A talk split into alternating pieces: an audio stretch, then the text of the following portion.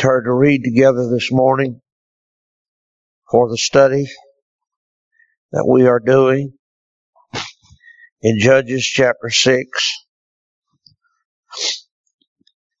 and reading verse 25 through 32 only. This short portion, Judges 6 and 25 through 32. Beginning to read at verse 25, and it came to pass the same night that the Lord said unto him, Take thy father's young bullock, even the second bullock of seven years old, and throw down the altar of Baal that thy father hath, and cut down the grove that is by it, and build an altar unto the Lord thy God upon the top of this rock. The marginal reading says, in an orderly manner. And take the second bullock and offer a burnt sacrifice with the wood of the grove which thou shalt cut down. Then Gideon took ten men of his servants and did as the Lord had said unto him. And so it was, because he feared his father's household and the men of the city, that he could not do it by day, that he did it by night. And when the men of the city arose early in the morning, behold, the altar of Baal was cast down, and the grove was cut down that was by it. And the second bullock was offered upon the altar that was built. They said one to another, Who hath done this thing? And when they inquired and asked, they said, Gideon, the son of Joash, hath done this thing. Then the men of the city said unto Joash, Bring out thy son that he may die, because he hath cast down the altar of Baal, and because he hath cut down the grove that was by it. And Joash said unto all that stood against him, Will ye plead for Baal? Will ye save him? He that will plead for him, let him be put to death whilst it is yet morning.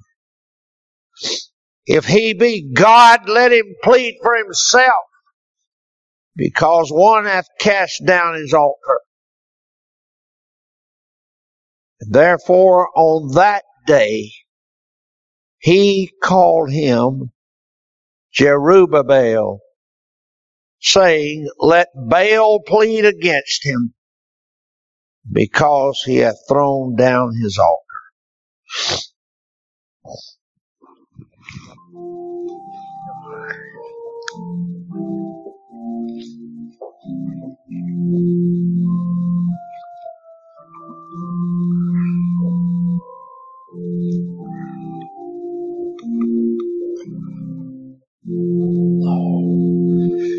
Dear Savior, when my thoughts read of thy grace, lo, at thy feet ashamed I fall and hide this wretched face. Shall love like thine be thus repaid of thy ungrateful heart? My earth's slow cares detain me, trade from Jesus to depart. From Jesus who alone can give true pleasure, peace, and rest. When absent from my Lord I live unsatisfied, unblessed. Be he for his own mercy's sake my wandering soul restores.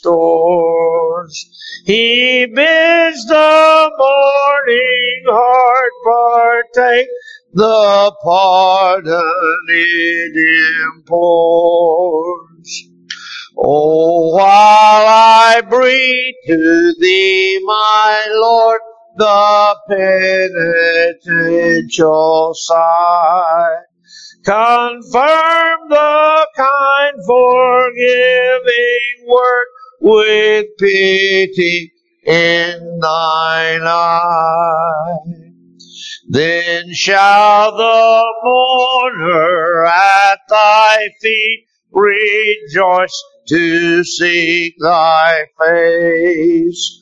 And grateful, oh, how kind, how sweet is thy forgiving grace. And thank you. Be seated.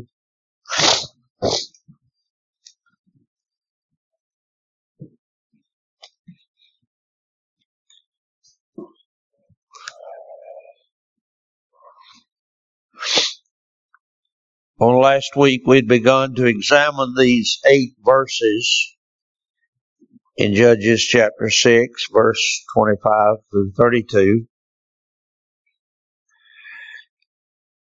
And for its context, last week we reviewed briefly this scene as a scene and how Gideon had come to this place. How he had come to this physical place and the circumstances that brought him there. And also how he had come to this place spiritually, the spiritual place in his life, and how it came to be spiritually with him that he had come to this place. I'd emphasized the fact that Gideon had been granted faith. Faith to believe the Lord. Faith in the Lord that was made visible to him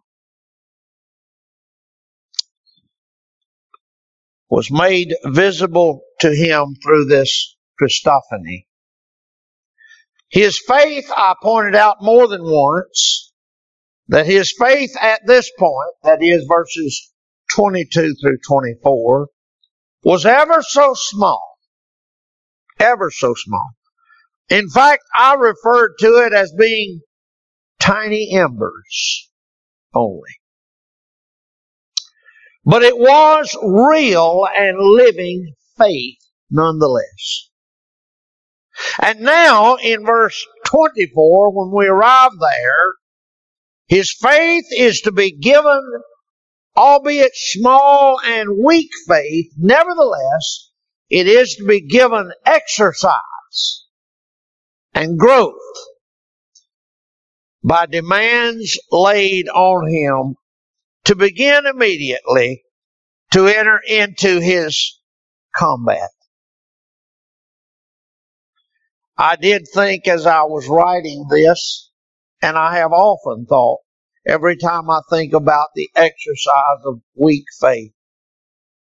I don't know why, but for whatever reason within myself, my personality, I've always been intrigued to watch mothers with their babies.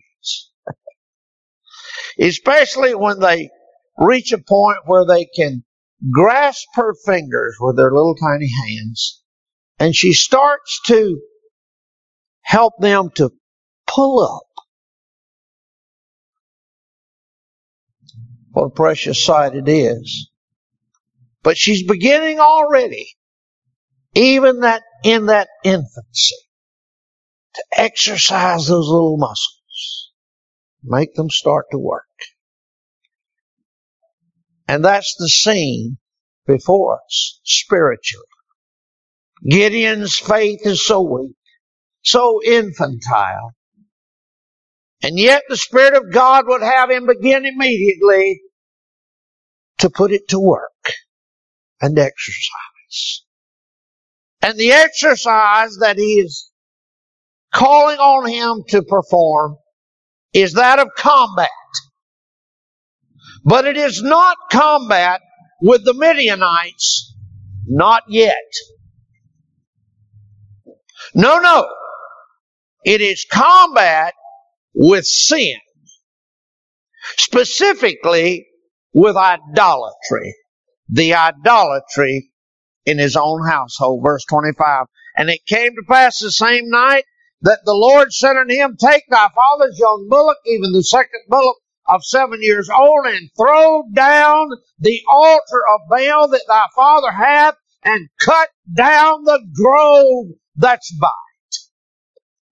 The very first exercise of this infant's faith is that he must begin combat, and that not with the enemy that has oppressed them, not with the enemy that has created the context of all of this, of the Midianites, but combat with their own sin. I had announced on last week that I would attempt to expound these verses by extracting from them the lessons planted there for our instruction. And this, of course, that I've just mentioned was the first lesson. That is that our God, God's demand to engage His enemies is immediate. It is immediate.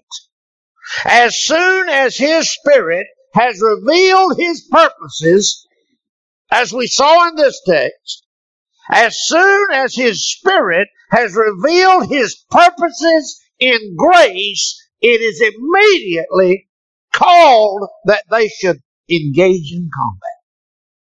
Immediately. And that immediacy was the first lesson on which I spoke last week. The immediacy of God's demand to engage his enemies as soon as his purposes in grace are revealed. So much then for that first lesson. And that lesson having come from just the first few words of that first verse 25. But now today, there is again from this first verse, verse 25, yet another conspicuous lesson whose truth has permeated all the ages and ever stands in every generation as a sentinel at the door of all of God's dealings with His people. In every age, I see it. In every age, it stands as a sentinel at the door of God's dealings with His people. In a word, if I may give it to you in its simplest form, there is this lesson we see in the text that judgment begins at the house of God.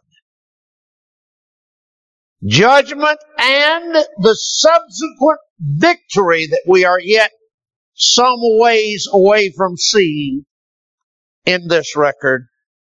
Judgment and subsequent victory begins at the house of God.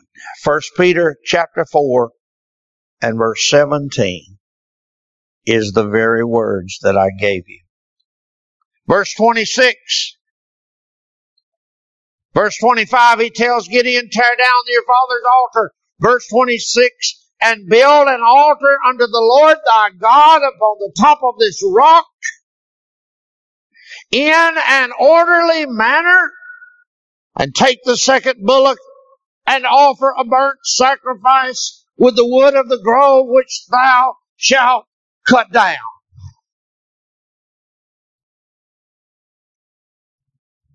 The work of God begins with the judgment of God in the house of God.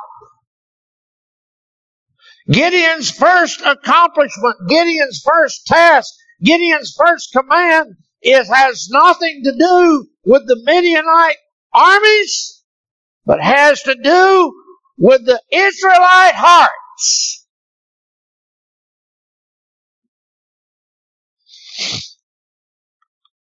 Judgment must begin in the house of God. Oh, here's the lesson. Here's the lesson. Get in, tear down that altar of your fathers and build the altar of God. You see, this is first. Because it will do David generations later, it will do David no good to pray in the words of Psalm 5 verse 8 through 10, David prayed, Lead me, O Lord, in thy righteousness because of mine enemies. For there is no faithfulness in their mouth. Their inward part is very wickedness. Their, this, uh, their throat is an open sepulchre. Destroy thou them, O God. Destroy thou them, O God. Let them fall by their own counsels. Cast them out in the multitude of their transgressions, for they have rebelled against thee. What a glorious prayer that is. But it'll do no good to pray like that, David. It'll do no good, David. It'll be no use, David, to cry and pour out, in the words of Psalm 79 and verse 6 when he cried, Oh, pour out thy wrath upon the heathen that have not known thee and upon the kingdoms that have not called upon thy name. Pour out thy wrath, Lord. Pour out thy wrath. Destroy these people. It'll do no good, David. It'll do no good. It'll do no good, David. You're wasting your time praying, David. In words like these, Psalm 35, plead my cause, O Lord, with them that strive with me, fight against them that fight against me. Take hold of the shield and buckler and stand up for my help. Draw out also the sword and stop the way against them that persecute me. Say unto my soul, I am thy salvation. Let them be confounded and put to shame that seek after my soul. Let them be turned back and brought to confusion that devise my hurt. Let them be as chaff before the wind and let the angel of the Lord chase them. Let their way be dark and slippery and let the angel of the Lord persecute them. Oh, listen to me, David. David, listen. Oh, all this praying, all this crying is in vain. All these prayers are nothing but vexation of the spirit. All of these things are worthless and useless, David, until, until, until you've cried out in the words of Psalm 51, have mercy upon me, O God. Have mercy upon me, O God, according to thy loving kindness, according to the multitude of thy tender mercies. Blot out my transgressions. Wash me thoroughly from mine iniquity and cleanse me for my sin. For I acknowledge my transgression, and my sin is ever before me. Oh, against thee, thee only have I sinned and done this evil in thy sight, that thou mightest be justified when thou speakest and be clear when thou judgest. Behold, I was shapen in iniquity, and in sin did my mother conceive me. Behold, thou desirest truth in the inward parts, and in the hidden part thou shalt make me to know wisdom. Purge me with hyssop, and I shall be clean. Wash me, and I shall be whiter than snow. Make me to hear joy and gladness, that the bones which thou hast broken may rejoice. Oh, hide me, hide me not Hide thy face from my sins and blot out mine iniquities. Oh, David, it'll do you no good. It'll do you no good to pray those great mighty prayers against your enemies, pleading the mercy of God to destroy them. It'll do no good until you cried out to God about your sins. Your sins. Judgment must begin at home.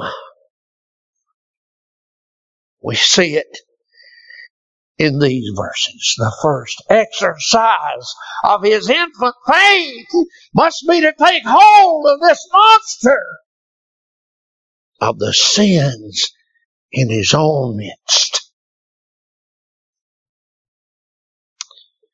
Do no good, David. Those other prayers, imprecatory prayers, do no good until you've owned your own transgression. Against thee only have I sinned. Oh, one commentator said of Gideon, idolatry was the evil which Israel had done in the sight of the Lord. Idolatry was the sin which had brought upon Israel this terrible Midianitish servitude. The hour of deliverance had come, but it must be the hour of repentance. And repentance must be in deed, not in word. Baal must be cast off before the Lord will go forth with his enemy, with his armies. The first blow in the great contest that was coming on must be a blow struck at Baal worship. And then the Lord would strike a blow against the Midianites. And so we see the mighty man of valor who had been prepared for his works by his interview with an angel of the Lord the man who was to sweep the Midianite locusts from off the soil of his beloved country. We see him commence his work as a bold reformer. How could he fight the battles of Israel while the altar of Baal crowned the heights of his native land? How could he call upon the Lord to help him while the shameful abomination stood up to testify against his own flesh and blood. And so his action began with a deed as bold as that of Luther when he burnt the papal bull in the sight of all the people. While men were asleep, little dreaming, little dreaming of what was about to happen, he rose from his bed, called ten of his servants to him, and marching straight up to the altar of Baal, surrounded it as with awe and superstition, and threw it down. Threw it down. Threw it down.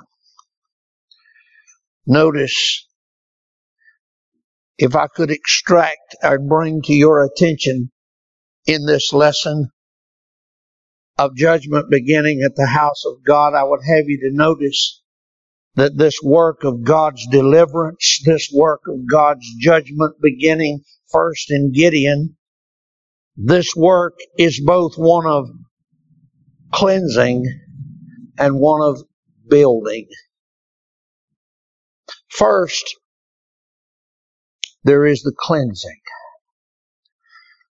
Verse 25, take thy father's young bullock even the second bullock, seven years old, and throw down the altar. Throw down the altar of Baal that thy father hath. there is first a work of cleansing. Somebody has said we dare not set out to do any work for God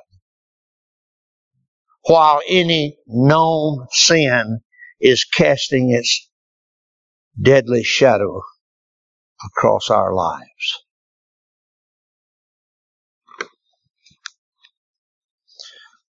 All of God's work begins with a plucking out of the eye that has entertained sin. All of God's work begins with a cutting off of the hand that has handled sin. All of God's work begins with the repentance of the worker. Another with great wisdom has said, it is vain to treat symptoms while the radical seed of the disease is left untouched. That's exactly the point at which legalism fails, is it not? Isn't that precisely the great fallacy of legalism? It's treating the symptoms while the disease remains untouched. Just external conformity. Just look a certain way, smell a certain way, talk a certain way, act a certain way, and the disease is untouched. It's Pure folly. Oh, Gideon, Gideon, Gideon. There's got to be a plucking up. There's got to be a tearing down.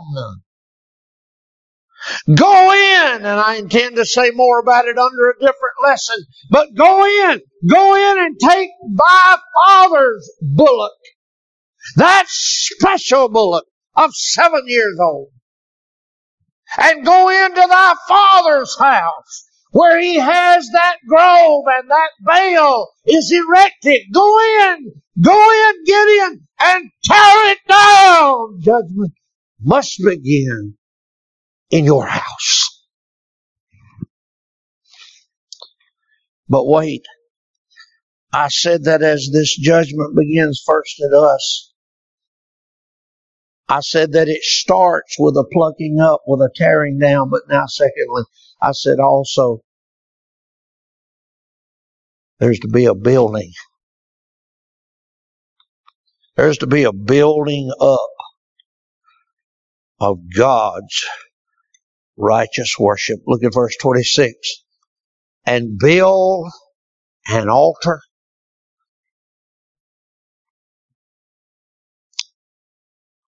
unto the Lord thy God upon the top of this rock. In an orderly manner. And take the second bullock and offer a burnt sacrifice with the wood of the grove which thou shalt cut down. There must be a building up of righteous, righteousness. Somebody well said, the passions of the destroyer, that's the one tearing down. And I've seen this over the years. I've seen this in preachers. I've seen this in ministries. Listen to the quote. The passions of the destroyer are not always joined with the patient, calm wisdom and energy of the renovator. Yet it is vain to cast out the evil spirits and sweep the floors unless we fill their place with better furniture. Matthew 12, 43 through 45.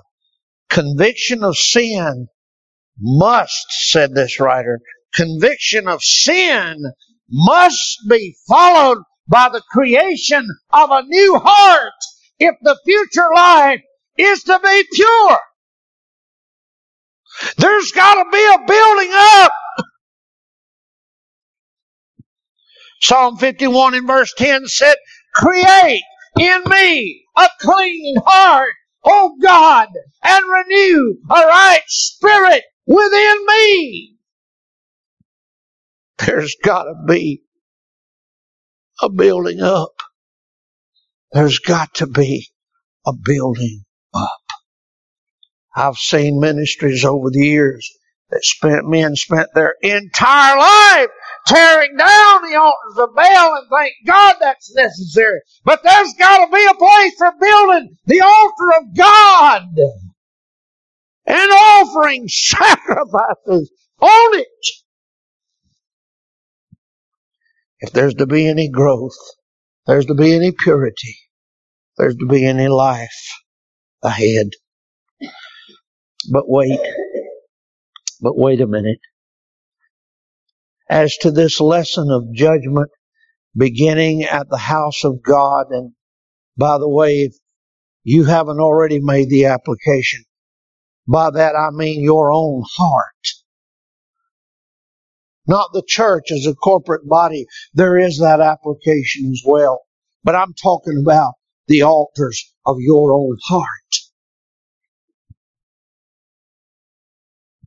As to this lesson of judgment beginning in your own heart, notice, notice this thought from our text. If you would like to call it just a sidelight, if you please. The altar of Baal, according to the instructions of the angel, according to the instructions of the Lord here, the altar of Baal could not be refurbished.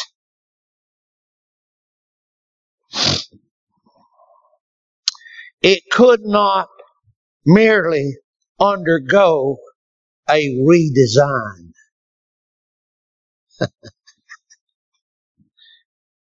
Gideon must tear it down, cut the groves, burn the whole lot, and start anew by God's design. Verse 26, and build an altar unto the Lord thy God upon the top of this rock in an orderly manner. Build, not restore, not renovate, and do it in an orderly pattern. Oh, how much of modern contemporary Christianity, not to say modern contemporary worship, is nothing more than an evangelical redo of the devil's altars. An evangelical redo of the devil's altars. God said it was to be ordered. Do you see that verse 26? The word ordered. Now I'm aware, I'm very aware that there's a great deal of controversy surrounding this word in our text. so much so that even our beloved King James translators struggled to get it right. And that's why there's a marginal reading in the King James Bible. I understand there's a lot of controversy I understand it's a difficult translation. But I think Bush got it all right when he said this. The ceremony intended was to be gone about with care and reverence. It was not to be performed in a cursory, hurried, or irregular manner, but with due reverence of all the appointed formalities. In short, Gideon was to build according to God's design, and that was ordered. Amen. Amen. I tell you, most of what I see these days, most of what I see in our churches in this day, it seems to me they have made a God out of disorder.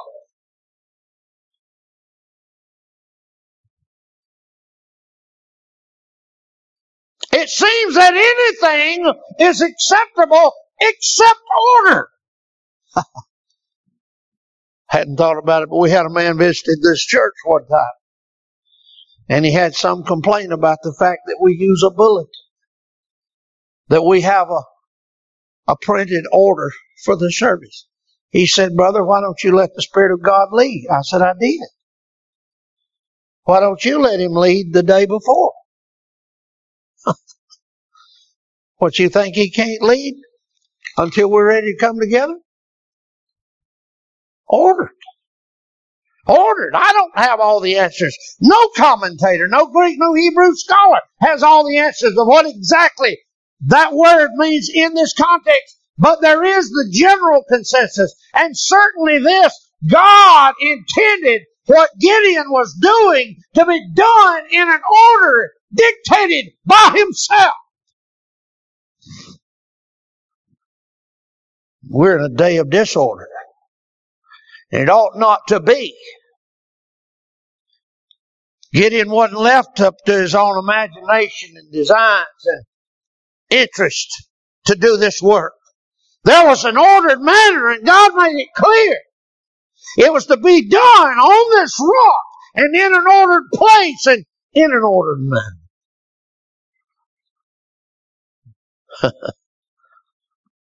it had to be God's order. Oh, said Saul. You remember it? 1 Samuel 15, 16, and 23. Oh, said Saul.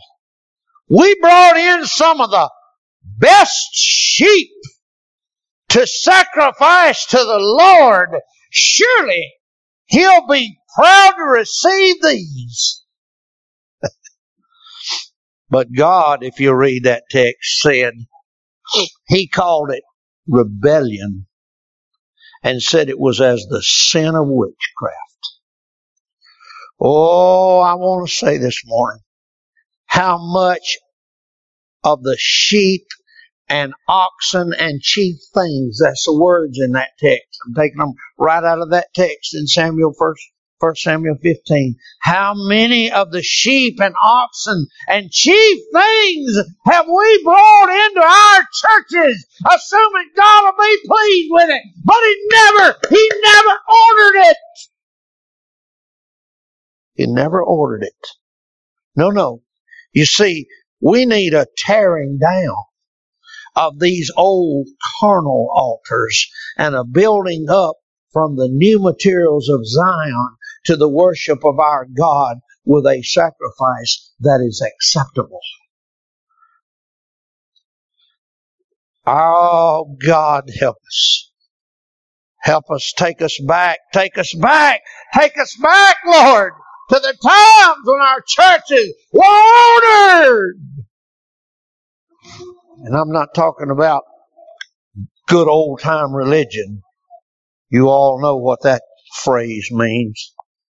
I'm not talking about going back to good old time religion grandma had.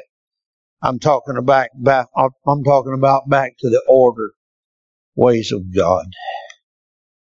In short, could I just summarize this lesson for you in these words? No man is fit for God's work in this world. No man is fit for God's work in this world until he has begun it in himself and in his own house.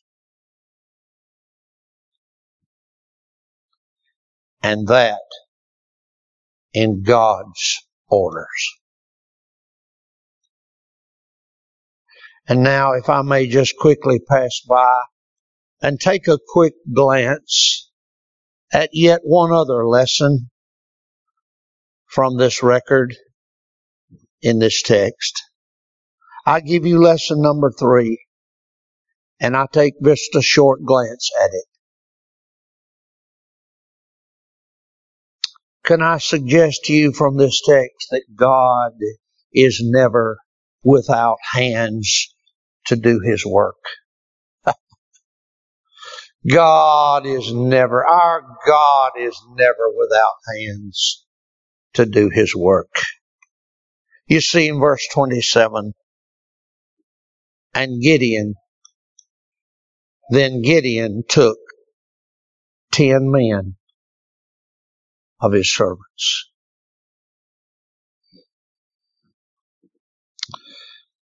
Could I say to you that I know better than most how lonely is the journey in our path to Zion at times? Oh, straight is the gate and narrow is the way and few there be that would like to travel with us. Most of you know me well enough to know that this is an area where I have a personal battle. I battle personally with this alone, alone in the battle. We don't seek to be different because we derive some evil maniacal pleasure from it. But how often do we find ourselves alone? I understand that. But oh, I want to bless His holy name. In spite of what I feel, what I think, or my emotions, our God is never without His witness. Ten men, verse 27, ten men were needed. There was a great altar to be torn down. There was a great altar to be built up. There was a great grove to be cut down. There was a great building altar to be done. There was a seven year old bullock that was to be slaughtered and prepared and burnt. And all of this was to be done in the short course of one dark night. I'm telling you, Gideon needed ten men. Gideon needed ten trusted men. Gideon needed ten faithful men. Gideon needed ten working men. And God has just such men ready in his own household. Ten men. Hallelujah. God is never without hands to do his work. Hallelujah. He's never without hands to do his work. There was a lot of work to be done that night. And Gideon needed ten strong, faithful, working men that he could trust. And God had them right there in his own servants. oh, yes, we feel alone sometimes. But can I just encourage your heart with this thought, this lesson from this text? God is never without his hands. Poor, poor Elijah. poor Elijah. Over a thousand years later, poor Elijah. He had to learn this lesson, didn't he? Over there in 1 Kings chapter 19, verse 12, and after the earthquake a fire, but the Lord was not in the fire. And after the fire, a still small voice. And it was so when Elijah heard it that he wrapped his face in his mantle and went out and stood in the entering of the cave. And behold, there came a voice unto him and said, What doest thou here, Elijah? And he said, I've been very jealous for the Lord God of hosts because the children of Israel have forsaken thy covenant, thrown down thine altar, slain thy prophets with the sword, and I, even I only, am left and they seek my life to take it away. And the Lord said unto him, Go, Return on thy way to the wilderness of Damascus, and when thou comest unto Hazael to be king over Syria, and Jehu, the son of Nimshi, shalt thou anoint to be king over Israel. Elisha, the son of Shaphat, uh, shalt, shalt thou anoint to be prophet in thy room. And it shall come to pass that him that escapeth the sword at Hazael shall Jehu slay, and him that escapeth the sword of Jehu shall Elisha slay. Yet I have left for me, verse 18, yet I have left me seven thousand in Israel, all the knees of which have not bowed to Baal, and every mouth which hath not kissed him. Oh, dear Elijah, you need to learn. You need to learn. You need to learn. God is not without hands needed to do the work. God is not without hands. You know, sometimes the Lord just has to remind us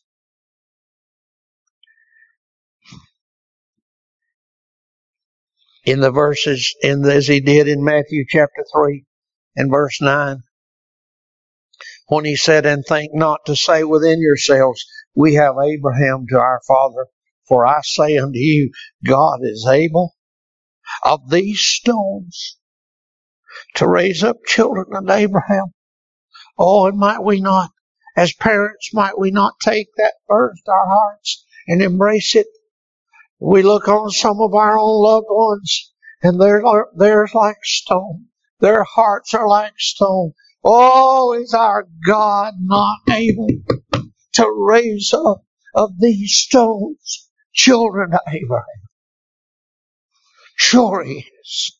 Sure he is. We need to be reminded God is all powerful and he's not without hands when he seeks to put them to the task. He's able to raise up stones. He said, let me remind you, you think you're sons of Abraham? I can raise up sons of Abraham from these stones. Sometimes he has to remind us in the words of Luke chapter 19 and verse 39. Some of these Pharisees, some of the Pharisees among from among the multitude said unto him, Master, rebuke thy disciples. And he answered and said unto them, I tell you that if these should hold their peace, the stones would immediately cry out. What am I saying? I'm just trying to drive this lesson home to your heart. As lonely as it may seem sometimes. Oh, never you forget. Our God is not without necessary to the work. Gideon's gonna need help. He's gonna need help tonight. God's got ten faithful, working, trustworthy men right there ready. oh, hallelujah. Oh, my beloved sainted friend this morning, never you doubt, never you doubt, God has his ten men anywhere and any time. It's time for his work to be done for his glory. We're never alone in this battle. Panic not, my beloved. Panic not. Listen to the testimony. In 2 Kings and chapter 6 and verse 15.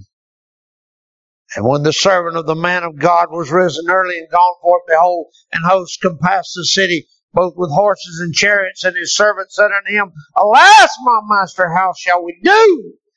And he answered, Fear not, for they that be with us are more than they that be with them. And Elisha prayed and said, Lord, I pray thee open his eyes that he may see. Lord opened the eyes of the young man. and he saw, hallelujah.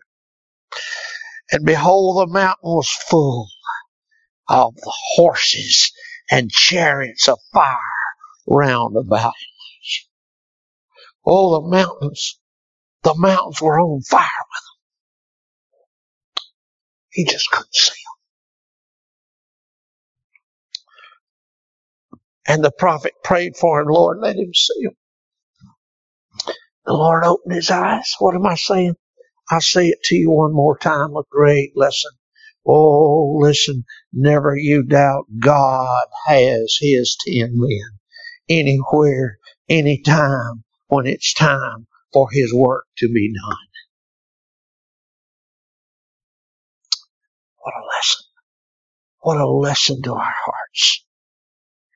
When it's time for his work to be done, he will provide all that's needed.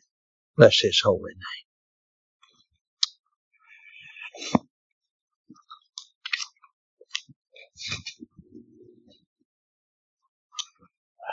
Turn with me now, if you will, please, and stand.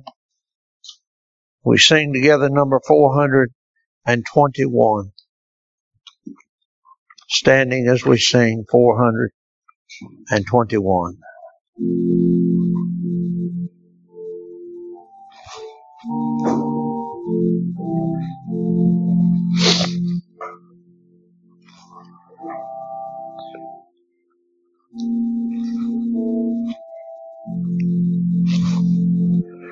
Come, weary souls, with sin distressed, come and accept the promised rest. The Savior's gracious call obey and cast your gloomy fears away. Oppressed with sin, a painful load. Oh, come and spread your woes abroad.